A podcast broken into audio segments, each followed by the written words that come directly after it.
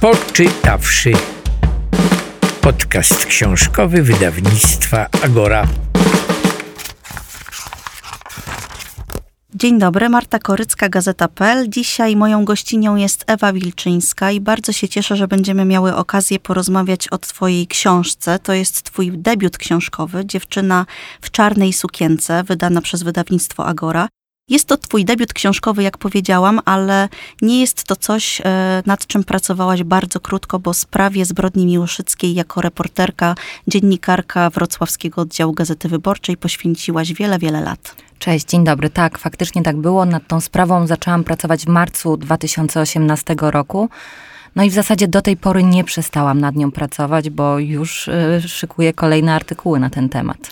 No nie da się chyba inaczej zacząć tej rozmowy, jak mimo wszystko od nazwiska Tomasza Komendy, o którym wiemy najwięcej, może nawet więcej niż byśmy chcieli, mam wrażenie, momentami. No ale ty poznałaś go przy pracy nad tą sprawą i mam wrażenie, że miałaś okazję poznać człowieka, który robi też trochę inne wrażenie niż to, które możemy my jako czytelnicy, widzowie odnosić na podstawie medialnych doniesień, prawda?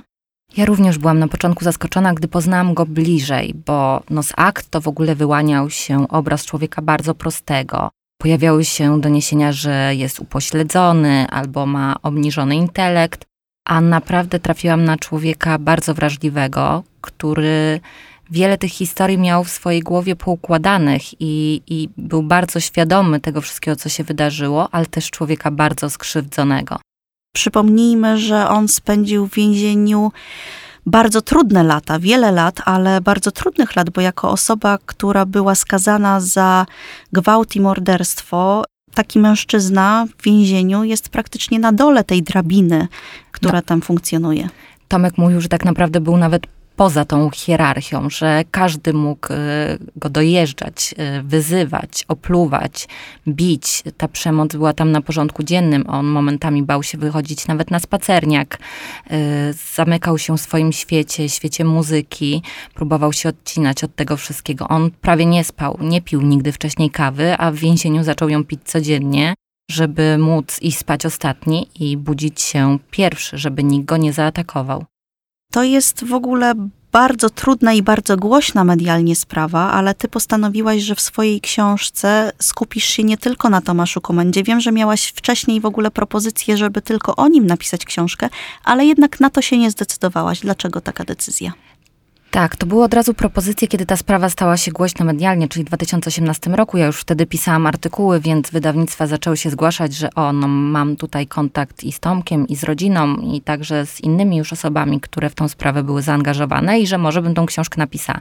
Ja już też wiedziałam wtedy, że Grzesiek Głuszak planuje książkę o Tomku, a też nie czułam, że wiem wystarczająco dużo o tej zbrodni, żeby to już był materiał na książkę. Ja wiedziałam, że chcę się tą sprawą zajmować, że pewnie kiedyś tą książkę napiszę, ale ja nie czułam, że wiem wystarczająco dużo i że zrozumiałam wystarczająco dużo, a też nie byłam przekonana do tej narracji, która wtedy się pojawiała, że to wielkie szczęście Tomasza Komendę spotkało, że z tego więzienia wyszedł. Ja tego szczęścia nie widziałam. Oczywiście to była wielka radość rodziny i ulga, ale też miałam poczucie, że to nie jest koniec tej historii, ani jego, ale tym bardziej, że to nie jest koniec historii zbrodni miłoszyckiej, bo jednak od początku miałam poczucie, że dobrze, Tomasz Komenda wyszedł, ale dalej mamy historię brutalnego gwałtu i morderstwa 15-letniej dziewczyny na dyskotece, które powinno być prostą sprawą. I wyjaśnioną dosyć szybko, a minęło ponad 20 lat, a my dalej nie wiemy, kto zabił. Bardzo szeroko o tej sprawie opowiadasz w swojej książce. Tytuł to jest Dziewczyna w czarnej sukience. Z tego powodu, że chciałaś, aby to właśnie Małgosia była tą osobą, poprzez którą my całą tę historię zobaczymy i o której będziemy pamiętać. No ten tytuł to tak naprawdę wymyśliłam na samym początku i on mi towarzyszył cały czas przy pracy. To było dla mnie jakieś takie oczywiste, że chciałabym, żeby ta książka kiedyś się tak nazywała i na szczęście redaktor nie protestował i uznał, że to jest dobry tytuł. Bo faktycznie ta czarna sukienka i ta dziewczyna w czarnej sukience to jest coś jak refren, który się pojawiał w aktach tej sprawy. Że jak kolejni świadkowie oni opowiadali o niej, czy o potencjalnych sprawcach, no bo przecież próbowano ich wykryć, więc pytano każdego, z kim ta dziewczyna odeszła, kto to był, jak wyglądał. I wszyscy mówili, no była tam dziewczyna w czarnej sukience. Dziewczyna w czarnej sukience. I to się powtarzało jak mantra. Potem powtarzało się to również w trakcie procesu. W swojej mowie końcowej mówił o tym prokurator, więc... No a też ta sukienka była dla samej Małgosi ważnej, no bo chciałam trochę przez tą sukienkę ją pokazać jako młodą dziewczynę, która no, chciała dobrze wyglądać, chciała się dobrze pobawić, jak każda 15-letnia dziewczyna i powinna być bezpieczna wtedy. Twoja książka jest opowieścią o zbrodni, opowieścią o tragedii wielu ludzi. Tutaj nie ma happy endu i myślę, że co by się jeszcze nie stało w tej sprawie, to nie będzie można mówić o szczęśliwym zakończeniu dla nikogo. Ta dziewczyna, ta ofiara jest u ciebie na pierwszym planie.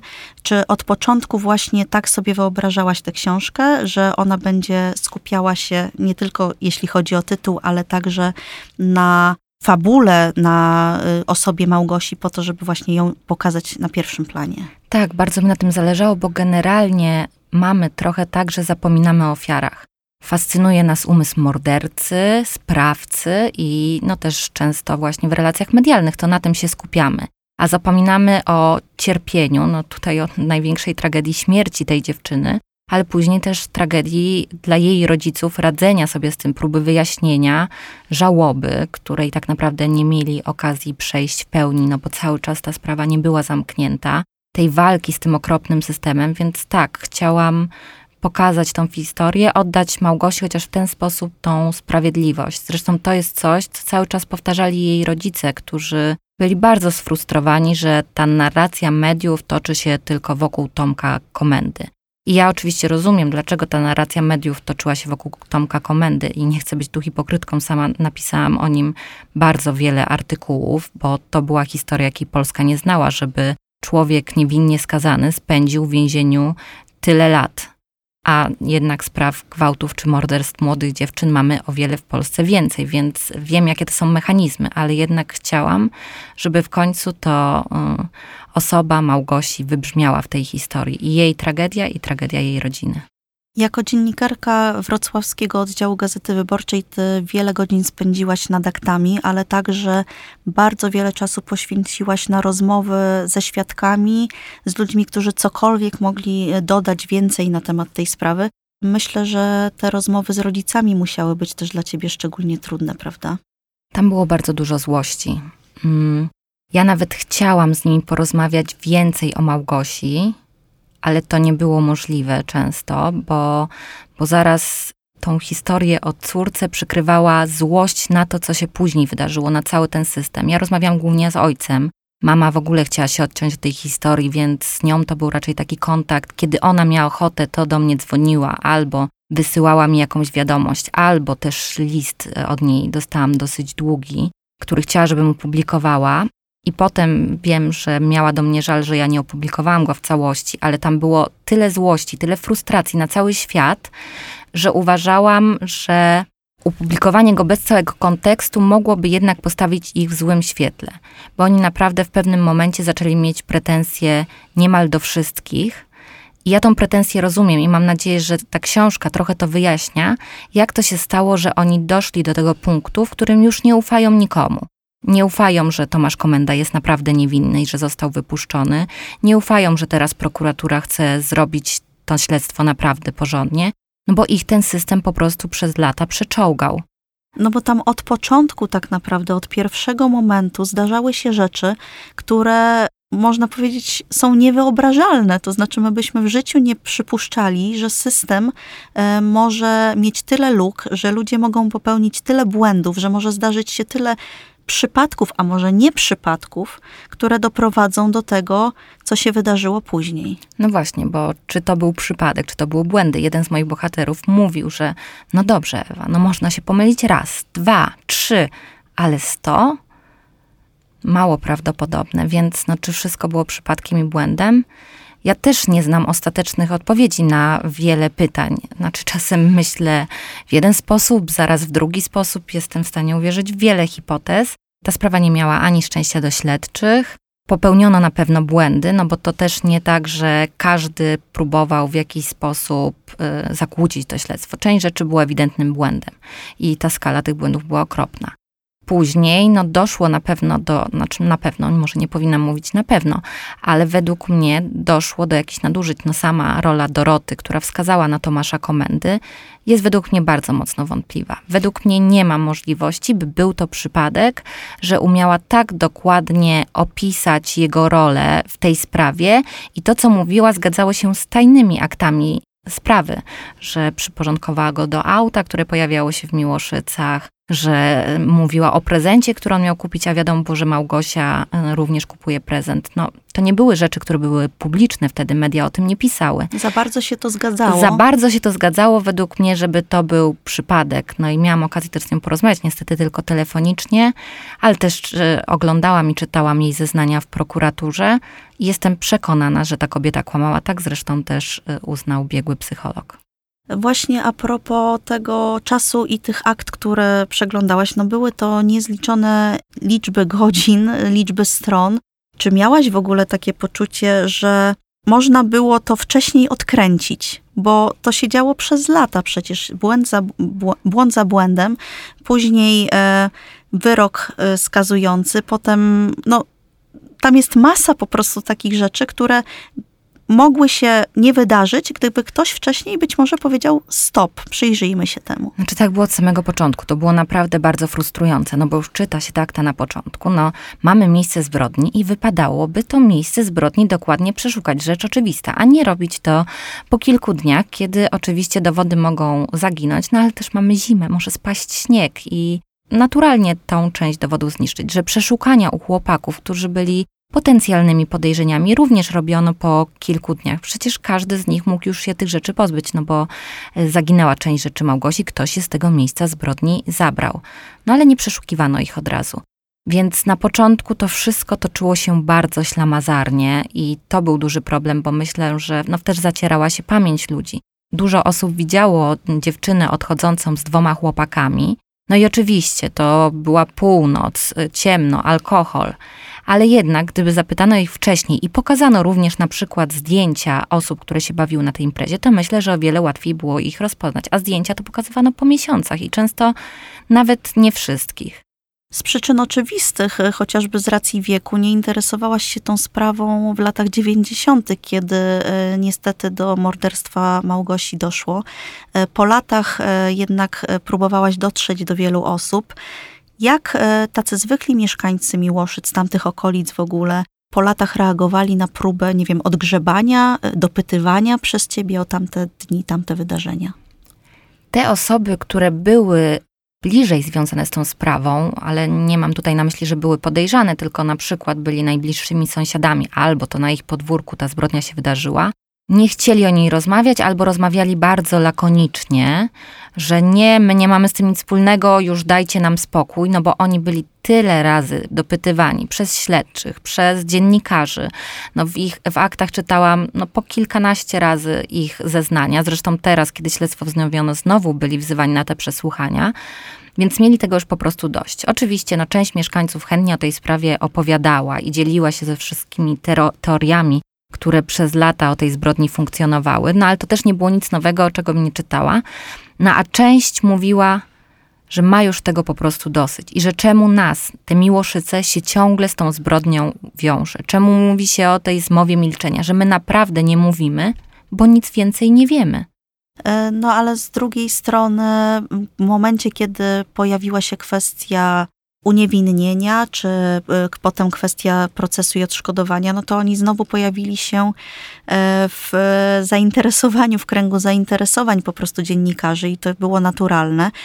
Czy oni mieli jakiś żal, że ta sprawa jest nadal rozgrzebywana, czy raczej mówią, dajcie nam spokój, ale chcielibyśmy tego mordercę jednak posadzić? Tak, żeby to było wreszcie zakończone, a nie, że oskarża się na przykład, albo podejrzewa ludzi, którzy tam mieszkają. Bo też takie plotki są.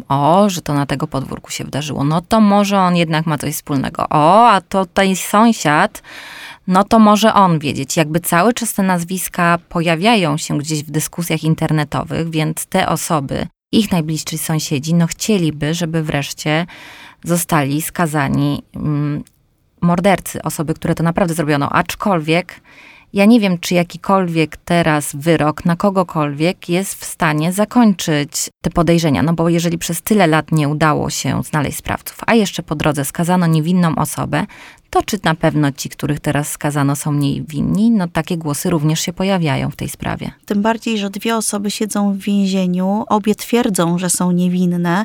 Ja mam takie poczucie, że ta jedna, ten Norbert Basiura, który funkcjonuje z imieniem i nazwiskiem, a nie tylko z imieniem i pierwszą literą nazwiska, jak drugi podejrzany, a później skazany, ma takie poczucie też dużego skrzywdzenia rodziny, no bo też ma swoich bliskich i rodzina ma prawo też tak się czuć, ale kiedy ty z nimi się spotykałaś, to oni chętnie rozmawiali z tobą, bo myśleli, że możesz im w jakiś sposób pomóc tę niewinność, którą twierdzą, że są niewinni, nie wiem, udowodnić, pomóc im to przeforsować? Myślę, że tak było, chociaż to nie była moja rola. Ja chciałam ich opisać i ich punkt widzenia, bo jakby rozmawiałam ze wszystkimi bohaterami tej sprawy.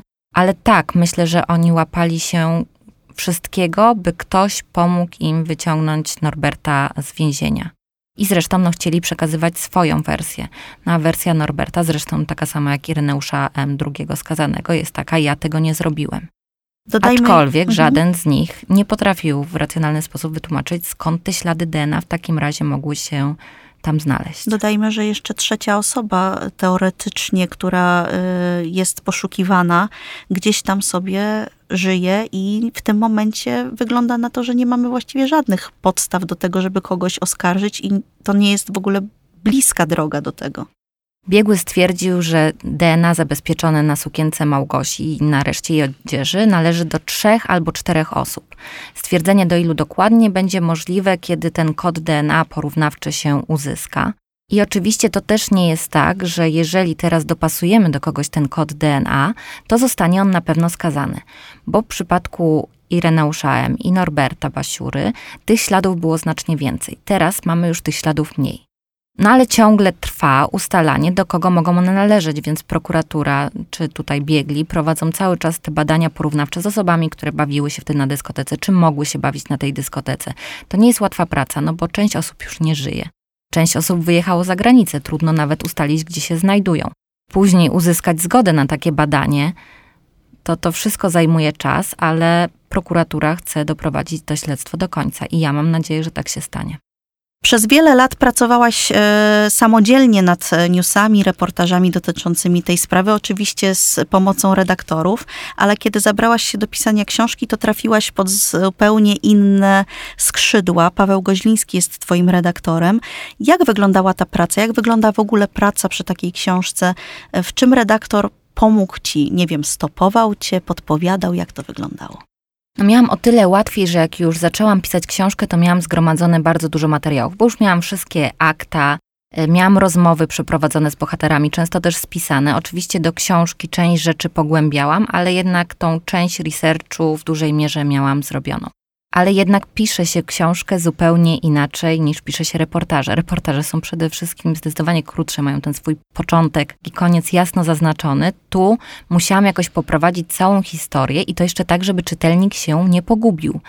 Więc Paweł na pewno pomógł mi, choć czasem się tu może wykłócałam, obcinając pewne wątki, że to już może być za dużo dla czytelnika, bo w tej sprawie było kilkuset świadków i ja wiedziałam od początku, że nie mogę przywołać zeznań wszystkich.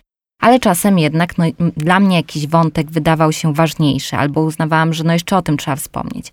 Ale tu Paweł mówił, że nie, to już nie możemy za bardzo tego jeszcze rozbudować, bo ta sprawa i tak jest taka pudełkowa, i tak tych wątków jest tam tak dużo, że ktoś nawet przy tej mnogości imion mógłby się w pewnym momencie pogubić. A druga rzecz, w której mi pomagał, to ja jestem przyzwyczajona do formy reportażu. I jakby tutaj też byłam stanowcza, jeżeli chodzi o to, że nie chcę go fabularyzować, tej książki, bo zależało mi na tym, żeby jednak pokazać prawdziwą historię, ponieważ w tej historii było już tyle namieszane, że chciałam jak najbardziej trzymać się faktów. To było najtrudniejsze dla mnie, żeby zobrazować tą historię sprzed tych ponad 20 lat. Bo to, co działo się teraz, ja już obserwowałam, więc To było dosyć proste dla mnie do opisania, bo sama byłam uczestniczką tych wydarzeń. Ale odtworzenie w sposób taki plastyczny tego, co działo się przez laty, to było bardzo trudne. I tutaj poświęciłam jeszcze dodatkowo dużo czasu, żeby nawet te pojedyncze zdania skądś wyłapać, których tak bardzo nie potrzebowałam do newsów czy nawet reportaży gazetowych, ale które nadadzą w książce tą plastyczność. No bo pamiętam, jak Paweł po pierwszych kawałkach mi powiedział, no dobrze Ewa, mamy reportaż, a teraz zrób z tego literaturę. No właśnie, bo to tak jak mówisz, jest różnica. Rozumiem, że nie ma tutaj zabiegów typu wkładamy jednej osobie wypowiedzi kilku osób, jak często się dzieje przy książkach, które gdzieś tam spinają to troszeczkę inaczej, żeby to było z większym tempem, ze zwięzłością. Zależało ci przede wszystkim na tym, żeby oddać prawdę.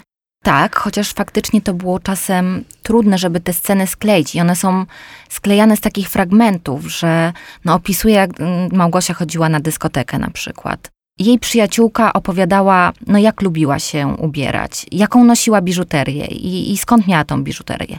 No to już mam to zdanie. Tutaj mama narzeka, że no, ta przyjaciółka to się spotykała ze starszym chłopakiem i z ich kolegami i no nie pasowało jej, że Małgosia tam jest. Tu jakiś znajomy wspomina, że no jak wypiła wcześniej, to może pół piwa i wtedy zaszumiało jej w głowie.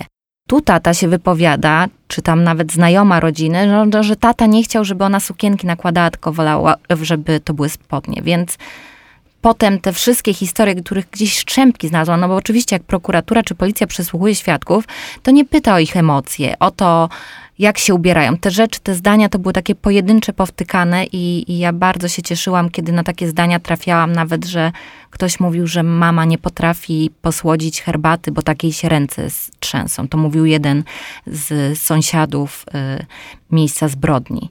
No i to już był dla mnie ten reporterski kawałek, że w jakiś sposób mogę oddać emocje. Oczywiście też rozmawiałam teraz z osobami, jak to wtedy było. Ale też no, czasem miałam sprzeczne informacje, no bo co innego mówili ludzie 20 lat temu. Zresztą byli też przesłuchiwani wielokrotnie i mi się nawet nie zgadzały rzeczy z przesłuchania, które były robione przed laty. Więc te pierwsze rozdziały w szczególności, które opowiadają właśnie o początkach tej sprawy, to ja zmieniałam po wielokroć, bo nagle znowu trafiałam na inną informację, że to jednak była ta godzina, że jednak przyjechali do Miłoszyc 3, a nie 2 razy. I weryfikowałam też z innymi źródłami, która wersja jest bardziej prawdopodobna.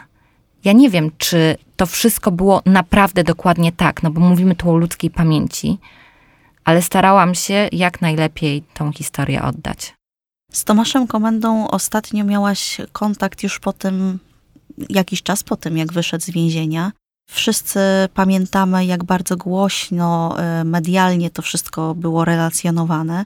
Wspominałaś wcześniej, że to był człowiek bardzo inteligentny, który bardzo też mocno, mam wrażenie, musiał odczuć zmianę tego wszystkiego i w pewnym momencie pewnie zdał sobie sprawę z tego, że jest jednak mimo wszystko przez nas wszystkich czytelników, dziennikarzy troszeczkę, może nie jest to najlepsze słowo wykorzystywane, ale gdzieś tam brany po to, żeby to nasze zainteresowanie jego osobą po prostu wysycić, żeby naszą ciekawość wysycić. Miałaś takie poczucie, zauważyłaś, że kiedyś zmienił zdanie, to znaczy stwierdził, ja teraz chciałbym wziąć los w swoje ręce? Znaczy on to powtarzał, że ten los chce wziąć w swoje ręce i na początku miał zresztą takie duże poczucie sprawczości, że on też chce doprowadzić tych, którzy doprowadzili do jego skazania, również przed sąd, żeby odpowiedzieli za to, co zrobili. Tylko no, to funkcjonowanie w tym świecie też nie było dla niego takie łatwe, jak mogłoby się wydawać. Znaczy faktycznie, no on najpierw czuł się wykorzystywany przez władzę. To w jednej z rozmów powiedział, że ma dosyć tego, że władza traktuje go jak maskotkę, no bo tam te konferencje prasowe ministra sprawiedliwości Ziobry, jaki to sukces i pokazywanie prokuratora, który niby pomógł w uwolnieniu Tomasza Komendy, chociaż tak naprawdę niewiele w tej sprawie zrobił i Tomek się denerwował, że no jak to no wiedział od 8 lat, że ja jestem niewinny i nie zrobił nic i teraz jest bohaterem, dostaje nagrody, więc najpierw to była ta frustracja, a później po prostu on chciał spokój. To nawet, nie wiem, czy było aż takie poczucie, że jest wykorzystywany przez ten system, ale chciał po prostu zająć się swoim życiem, a nie być ciągle zaczepiany na ulicy, czy opisywany. Zresztą, no właśnie, to zainteresowanie mediów jest kapryśne. Z jednej strony opisuje się wielkie szczęście, wielką miłość, nowe buty i nowy telefon, ale zaraz bardzo łatwo można też opisywać upadek.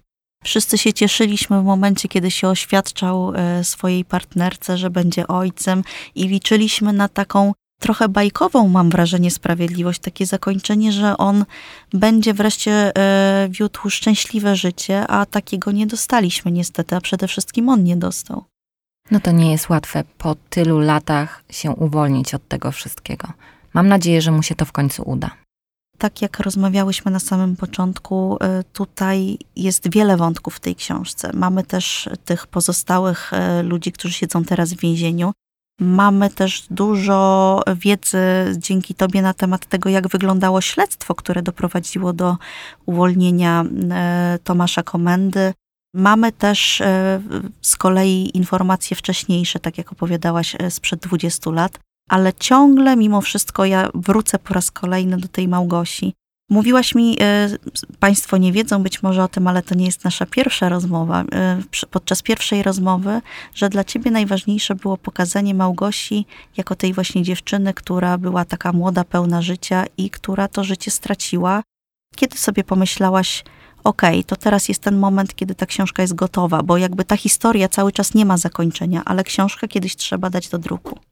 To może Paweł bardziej niż ja, bo ja może bym jeszcze dalej pisała, chociaż mamy prawomocny wyrok dla 2 osób. To była też dla mnie jakaś cezura czasowa, ale może bym jeszcze czekała na kasację. No i też trochę mnie kusiło, żeby poczekać, żeby naprawdę to śledztwo było wyjaśnione do końca, że będziemy mieć tego 3, może 4. No ale Paweł powiedział nie, już dość, już pisz, Ewa. Może faktycznie to jest też ten moment, bo bardzo bym nie chciała, żeby to śledztwo zostało kiedyś umorzone. Że zrobi się o tej sprawie cicho, no bo faktycznie mamy wyroki skazujące, więc już nie musimy się tym tematem zajmować. A ja jednak chciałabym, żebyśmy dalej się nim zajmowali, żebyśmy doprowadzili do ostatecznego wyjaśnienia, chociaż nie wiem, czy po tylu latach jest to jeszcze w ogóle możliwe.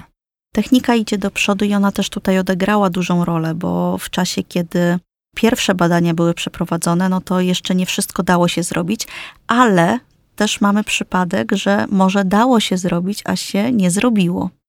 To prawda, że ta technologia badań DNA mocno się rozwinęła, no bo na początku nie odkryto nawet na ubraniach Małgosi żadnych śladów. Znaczy nie stwierdzono tam ani spermy, ani niczego innego. Biegli mieli już jednak wtedy włosy z czapki znalezionej na miejscu zbrodni i przebadano je testem Polymarker, który był testem bardzo niedokładnym. Ale już w trakcie trwania tego śledztwa dotyczącego Tomasza Komendy ta technologia została udoskonalona. Nikt jednak nie pokusił się, żeby te bardziej dokładne badania w przypadku Tomka zrobić, bo były po prostu droższe. A tak naprawdę gdybyśmy je wtedy wykonali, to być może wynik tej sprawy byłby inny. W twojej książce jest wiele takich momentów, w których człowieka wręcz ponoszą emocje, bo tej książki nie da się czytać bez nich. Cała ta sprawa jest po prostu jedną wielką tragedią wielu osób, ale zastanawiam się, czy ty miałaś taki moment, kiedy chciałaś już to rzucić? Czy cały czas miałaś poczucie, że nie muszę się z jakiegoś powodu tym zajmować, nie mogę przestać o tym pisać? Nie miałam nigdy poczucia, że chcę to rzucić. To, że ta sprawa dalej nie była wyjaśniona, to jest coś takiego, co mnie nakręcało do pracy, że no przecież jeszcze można zrobić to, albo porozmawiać tym, albo sprawdzić tamto. No i faktycznie teraz już nie jestem tak na bieżąco zaangażowana w ten temat, bo trochę moje możliwości się skończyły. Już odwiedziłam wszystkie te miejscowości, już rozmawiałam z tymi świadkami, już czytałam powielokroć te akta i wiem, że jakby moje możliwości jako dziennikarki, reporterki się skończyły, ale to też nie tak, że przestanę interesować się tą sprawą i chcę dalej interesować się, co się w niej będzie działo, jak przebiegnie kasacja. Co dalej zrobią obecnie skazani, no bo oni już zapowiadają, że nawet kasacja nie jest dla nich końcem, tylko będą odwoływać się do instytucji europejskich. Tu jeszcze wiele w tej sprawie może się wyjaśnić. Ja chciałabym zdradzić jedną rzecz, która właśnie w tych stronach mnie bardzo poruszyła. To jest scena, w której tata Małgosi naciska, żeby nie rezygnować jeszcze z walki o prawdę dla jego córki, kiedy mówi, nie oddawajcie mi jej sukienki, nie oddawajcie mi jej rzeczy, bo być może na nich są dowody, które jeszcze kiedyś pozwolą odnaleźć sprawców. Tak, on wielokrotnie mi opowiadał o tej scenie. To jest też scena, która w nim mocno utkwiła. I to była też straszna scena pokazująca, jak prokuratura chciała ich potraktować. Też o tej scenie mi mówiła ich ówczesna mecenaska Ewa Szymecka, to rzucenie z taką pogardą tej sukienki przed tych rodziców, a zabierzcie to sobie, to było coś strasznego. Gdyby oni się na to zgodzili, to nigdy tej sprawy nie udałoby się wyjaśnić. I dlatego też oni uważają, że tak naprawdę wyjaśniono ją głównie dzięki nim, bo to oni kazali te dowody zabezpieczyć i to właśnie ta czarna sukienka pozwoliła doprowadzić do skazania i pozwala dalej to śledztwo prowadzić, bo bez dowodów DNA nic by w tej sprawie nie mogło się wydarzyć. Minęło zbyt wiele czasu, że nawet jeżeli znalazłby się teraz jakiś świadek, to nie byłoby wystarczające, żeby przeprowadzić proces. Z jakim uczuciem teraz jesteś? Z jednej strony mam wrażenie, że to jest bardzo pozytywne dla ciebie, jako dla osoby, która wydała swoją pierwszą książkę, która ma poczucie, że napisała o czymś ważnym, a z drugiej strony trudno się chyba cieszyć tym, że napisałaś, że musiałaś napisać książkę na taki temat. Wiesz co, ja cały czas mam poczucie, że jestem w tym temacie, bo nawet chwilę przed naszym spotkaniem dostałam telefon, że właśnie ktoś przeczytał moją książkę, jakiś policjant pracujący przy tej sprawie i chciałby ze mną jeszcze o czymś porozmawiać. Ja nie wiem o czym, bo nie zdążyłam oddzwonić, bo tutaj właśnie rozmawiamy, ale pojawiają się kolejne osoby, być może pojawią się kolejne wątki, więc dla mnie ta książka naprawdę nic nie kończy. I oczywiście to jest miłe, że skończył się pewien etap i że wyszłam z tym do ludzi, bo też po miesiącach pisania dobrze jest z tym o kimś porozmawiać, bo żyłam trochę w tym swoim świecie miłoszyc też i zbrodni, ale też innych okrutnych przestępstw, które były tam popełniane między innymi przez Ireneusza M, więc długie godziny spędzałam z opisami gwałtów, najpierw czytając, potem o tym pisząc. Cieszę się, nie jest tu najlepszym słowem, ale jestem zadowolona, że ten etap jest zakończony, ale to niczego nie kończy na dłuższą metę. Jako osoba, która przez lata śledziła tę sprawę, a później pisała książkę, musiałaś jednak zachować jakiś dystans do tych ludzi, nie dać się zmanipulować, a jednocześnie pozwolić sobie na to, żeby gdzieś odreagować, ale też nie wchodzić za głęboko w te wszystkie kwestie, żeby to się na tobie nie odbiło. Masz taki mechanizm obronny wypracowany? Myślę, że mam już taki mechanizm obronny wypracowany w pracy reporterki, że mam poczucie, że moją rolą jest opisywać te sprawy. Ja staram się nie angażować w to emocjonalnie w ten sposób, że przeżywam później te historie. Oczywiście one we mnie siedzą, ja o nich myślę, ale nie poddaję się raczej tym emocjom, bo wiem, że to do niczego dobrego nie doprowadzi. Ja współczuję swoim bohaterom, empatyzuję z nimi, ale to motywuje mnie do tego, żeby działać, żeby dowiedzieć się więcej, żeby opisać, żeby nagłośnić. To jest coś, co daje mi napęd do pracy. Generalnie opisuję raczej trudne historie nadużyć seksualnych, pedofilii. I oczywiście zawsze współczuję moim bohaterom, ale to jest właśnie coś, co mnie do tej pracy napędza. Chociaż przyznaję, że nie zawsze to jest łatwe, że nie da się takich historii zamknąć w sobie wraz z zamknięciem laptopa po skończonym pisaniu. Myśli się o tym. Był taki moment, kiedy sobie pomyślałaś, tutaj już zaraz może nie dam rady, może to będzie dla mnie za trudne, ja wchodzę w to emocjonalnie? Że nie dam rady, nie, ale faktycznie po spotkaniu takim dłuższym z Tomkiem, kiedy dużo rozmawialiśmy o tym, co się działo w więzieniu, ale też o tym, jak się czuję na wolności, to miałam w sobie taki niepokój, jak to się rozwinie. I martwiłam się po prostu o niego. I wiem, że nie mogę się za bardzo martwić o bohaterów i wiem też, że nie mogę wchodzić w rolę psycholożki dla moich bohaterów, że jestem jednak reporterką, osobą, która powinna opisywać i nie powinnam się zaprzyjaźniać, czy właśnie psychologizować, czy analizować ich sytuacji pod takim względem terapeutycznym, bo to nie jest moja rola i nie mogłabym wytrwać w tej roli. To są takie kwestie, o które myślę, że trzeba dbać w tej pracy. Ja bardzo ci dziękuję za rozmowę i bardzo dziękuję za to, że ta książka będzie takim przypomnieniem dla wielu ludzi, mam nadzieję, że o tej sprawie warto pamiętać i żeby nie było umorzenia, żeby być może, na co mam dużą nadzieję, poznać prawdę i trudno powiedzieć, że jakieś zakończenie dobre tutaj będzie, ale przynajmniej poznać odpowiedzi na te pytania, które cały czas nas wszystkich, myślę, po przeczytaniu tej książki również będą obchodziły. Mam nadzieję, że kiedyś dopiszę ciąg dalszy tej książki. Bardzo dziękuję. Moją gościnią była Ewa Wilczyńska, a mamy dla Państwa jeszcze na koniec fragment audiobooka. Czyta go Anna Ryźlak, książka zatytułowana Dziewczyna w czarnej sukience wydawnictwa Agora. Zapraszam do posłuchania. Dziękuję, Marta Korycka. Dziękuję również, Ewa Wilczyńska. Poczytawszy, podcast książkowy wydawnictwa Agora. Na początku kwietnia 2023 roku wybieram jeszcze raz numer Tomka, nie bardzo wierząc, że tym razem odbierze. Zamiast nagrania „Siema Dereczko, nie mogę teraz rozmawiać, zostaw wiadomość”, odzywa się jednak on sam. Chciałem dobrze, a wyszło jak zwykle, pod górkę. Niepotrzebnie się zgodziłem na tę wypowiedź do Superekspresu. Tyle czasu byłem nieaktywny i nie wiem, co mi teraz odbiło, mówi. Boję się, że ludzie będą pluli mi pod nogi, bo bardziej wierzą internetowi niż mnie. A ja już mam za dużo na głowie, żeby jeszcze opowiadać, co mam na głowie. Leczę się. Jestem na chemii, włosy już mi odrosły. Żyję z tym, że był rak, teraz nie ma, ale nie wiadomo, czy znowu nie wróci. Do operacji się nie nadawał. Ciężko mam. Ciekawe, kiedy zrzucę w końcu ten krzyż. Już należałoby mi się trochę spokoju. Sprawa z rodziną to nie rozmowa na telefon. Umawiamy się na spotkanie. Tomek w ostatniej chwili je jednak przekłada. Zapomniał, że ma umówioną chemioterapię. Później już nie odbiera. Wysyła mi tylko SMS. Przepraszam, ale nie. Ja z tym wszystkim już skończyłem.